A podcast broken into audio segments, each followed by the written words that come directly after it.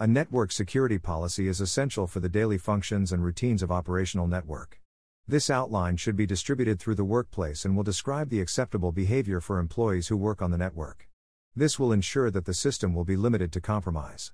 These guidelines include conducting a risk analysis and establishing a security team.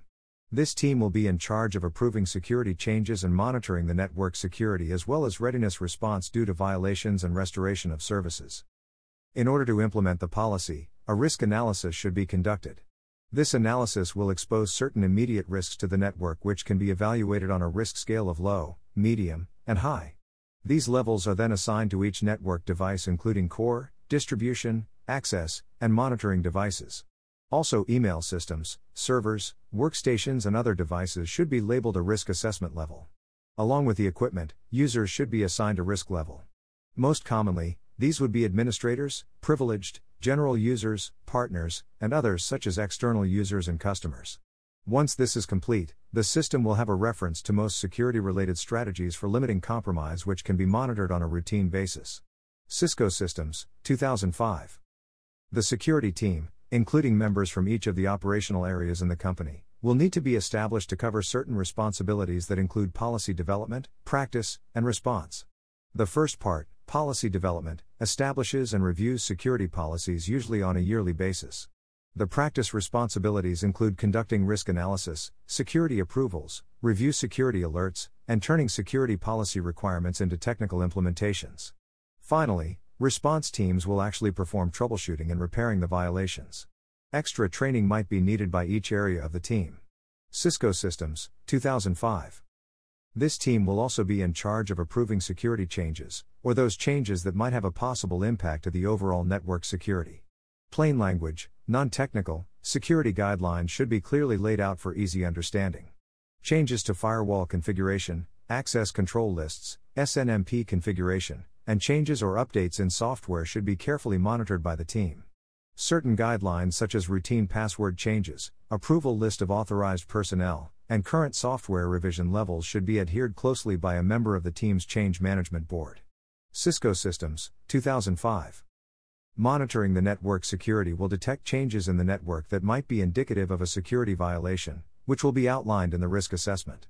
For high risk devices or users, the monitoring should be performed in real time. Lower risk equipment would be monitored less frequently, such as weekly. This monitoring ties directly into response, because it should alert the security team of any violations. These triggered alerts can be carried out by a paging system. Cisco Systems, 2005. The response aspect of the policy includes security violations, restoration, and review. Notification of the security team is the first action carried out in a response. This security response team should be given a certain amount of authority to implement corrective action if needed. Detailed reports and logs of the incidents should be filed as well as the manner in which the corrective action was carried out. The main purpose and goal of response is to restore the network to full operational status through backup procedures, which will be outlined in a backup policy. These policies should be documented, compared against current network environments, and practiced on a continual basis to ensure understanding. Cisco Systems, 2005. Network management procedures allow managers to actively monitor the network as well as diagnose any changes to network security or performance. The administrator should be able to reallocate resources to accommodate changes and growth within an organization. These monitoring duties can include monitoring network availability, improving automation, response time, providing security features, rerouting traffic, restoring capabilities, and registering users. The network administrator uses tools to control corporate assets, control network complexity and costs, improve service and performance, and minimize downtime. Many commercial and open source tools are available to perform these tasks along with the help of network operating systems. Reid, 2007 Cisco Systems, et al., 2005, October 4. Network Security Policy, Best Practices White Paper.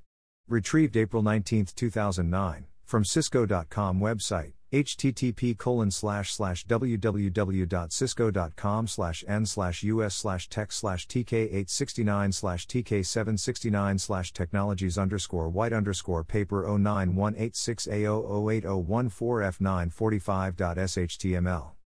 Reid, A, 2007. WAN Technologies. Indianapolis, Indiana, Cisco Press.